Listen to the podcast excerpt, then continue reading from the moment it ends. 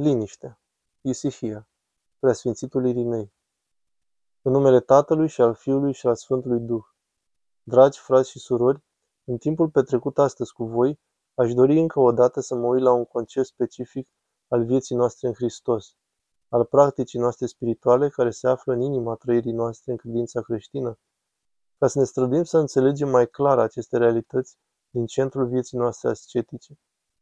Și conceptul, cuvântul la care vreau să mă uit cu voi astăzi, este cel de liniște, care este o traducere decentă, cred, a cuvântului isihie, care este un cuvânt de bază în scrierile ascetice și duhovnicești ale părinților noștri. Spun că e o traducere decentă deoarece isihia, de-a lungul generațiilor și secolelor, e un cuvânt care a căpătat atât de multă nuanță teologică și spirituală în acele scrieri, încât devine foarte greu să redăm, în orice termen tradus, plinătatea a ceea ce Sfinții Părinți descriu cu adevărat prin folosirea lui. Liniștea este cuvântul folosit cel mai adesea și există o realitate bună pentru asta. O altă traducere este tăcere și uneori eu folosesc acest termen când traduc sau vorbesc pentru că este de asemenea o traducere bună, deși subliniază un aspect ușor diferit al realității pe care o descriu părinții. Isihia, tăcerea, liniștea, descrie o stare a inimii creștine prin disciplina ascetică prin care este posibil ca inima să simtă și să respire împreună cu Dumnezeu însuși. Aceasta nu e în principal o descriere a atributelor exterioare, deci atunci când spunem liniște, nu vorbim în primul rând despre liniște fizică, deși de foarte multe ori liniștea fizică e un element necesar în obținerea liniștii interioare.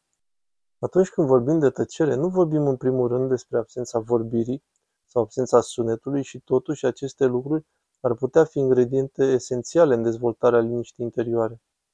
Totuși, aceste dimensiuni interioare ale vieții noastre spirituale sunt cele pe care acest termen încearcă până la urmă să le descrie. Când spunem că liniștea sau tăcerea nu sunt ingrediente necesare la nivel extern, trebuie doar să ne amintim că tocmai părinții care scriu pentru noi marile texte ascetice, care ne învață acești termeni, Sfântul Isihie și atâția alții, aceștia au fost călugări care au trăit în comunități. Poate anumite părți din viața lor, chiar și părți lungi din viața lor, le-au trăit în izolare parțială. Totuși, pentru niciun monah, izolarea nu este cu adevărat completă în sens fizic. Aceștia au fost sfinți care au intrat în templu, care au auzit slujbele cântate, au auzit citirea Evangheliei, adică a existat sunet, a existat mișcare, și aceste lucruri nu au inhibat, ci mai degrabă au dat putere luptei pentru tăcerea interioară, pentru liniște interioară. Deoarece acea realitate interioară, așa cum ne învață Sfinții, nu depinde de circunstanțe exterioare. Și deja aici avem o importantă lecție de spiritualitate, care se aplică fiecare generație, deoarece fiecare generație a folosit zgomotul, activitatea, distragerea lumii din jurul ei ca o scuză pentru a explica o credință călduță sau o disciplină ascetică lipsită de strălucire. Și este adevărat că distragerile exterioare fac exact asta, distrag. Și așadar, noi trebuie să învățăm cum să minimizăm acele distrageri, cum să găsim oportunități de a exista separați de ele. Dar în cele din urmă trebuie să învățăm că până și dacă nu le putem elimina, aceste lucruri nu trebuie să devină obstacole în calea plinătății vieții creștine. Și într-adevăr, așa cum mărturia Sfinților și a Mântuitorului însuși ne arată, în mijlocul distragerilor exterioare, însă și acele lucruri pot fi folosite pentru a obține sfințenia și bunătatea. Scopul pe care îl căutăm atunci când ne gândim la isihie, la liniște, la tăcere, este cel al unei dispoziții interioare. Părinții ne învață că în timp ce cele care se întâmplă în afara noastră, acele distrageri, zgomotul, mișcarea constantă, aceste lucruri nu pot pune niciodată cu adevărat obstacole comuniunii noastre cu Hristos. Dar ceea ce are loc în inimă poate face asta, deoarece în inimă această întâlnire ia forma cea mai profundă. În interiorul acelei inimi de carne și duh, noi și Hristos suntem uniți prin Duhul Sfânt. Suntem aduși în comuniune cu Tatăl, cu întreaga viață trinitară. Și dacă în inimă punem obstacole față de comuniune, atunci lumea însăși nu e nevoie să ne mai distrugă, ne-am distras singuri de la ceea ce este esențial. Dacă în inimile noastre noi nu putem să zăbovim în prezența lui Dumnezeu, să fim prezenți cu El, atunci prezența Lui cu noi, care este eternă și neschimbătoare, care nu se sfârșește și nu se scurge, devine o realitate îndepărtată de experiența noastră propriu-zisă.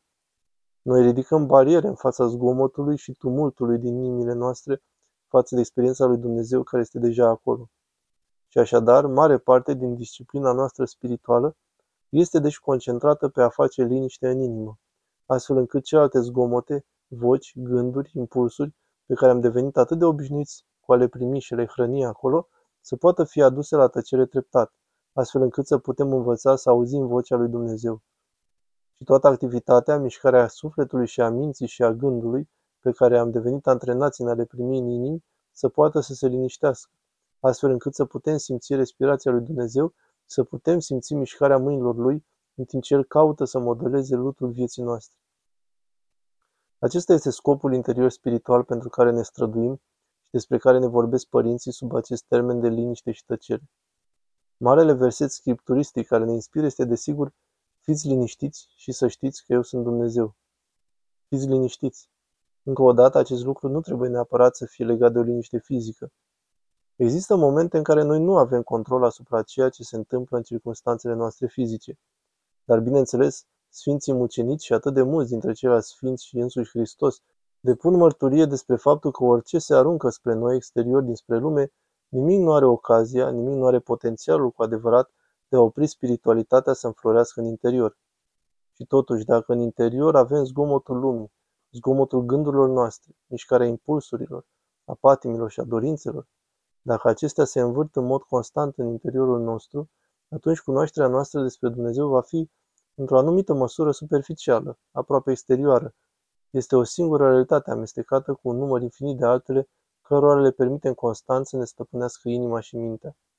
Dar atunci când liniștim acele lucruri, când aducem la tăcere acele alte voci, ceea ce rămâne în inimă e însuși Dumnezeu cel etern care ne vorbește, care ne iubește, care acționează în noi și abia în acel moment suntem capabili să spunem că îl cunoaștem pe Domnul. Nu că știm lucruri despre El, nu vorbim despre descrierea Lui, dar îl știm pe Cel pe care îl trăim în acea adâncime lăuntrică liniștită. În Sfinții Apostoli, scriind bisericii din Galatia, auzim cuvintele, Nu mai trăiesc eu, ci Hristos trăiește în mine. Aceasta este mărturia Sfântului Apostol Pavel despre acea realitate cum că înăuntrul nostru, atunci când suntem capabili să alungăm acele gânduri și mișcări care ne distrag, inima percepe în deplină realitate prezența lui Isus Hristos, puterea Duhului Sfânt, care ne ridică în îmbrățișarea lui Dumnezeu Tatăl. Fie ca fiecare dintre noi să lupte pentru o astfel de liniște al inimii, o astfel de tăcere a vieții interioare, încât vocea lui Dumnezeu să tune în viețile noastre și în inimile noastre, ca singura voce și singura realitate care ne mișcă și ne ghidează și ne conduce. Amin.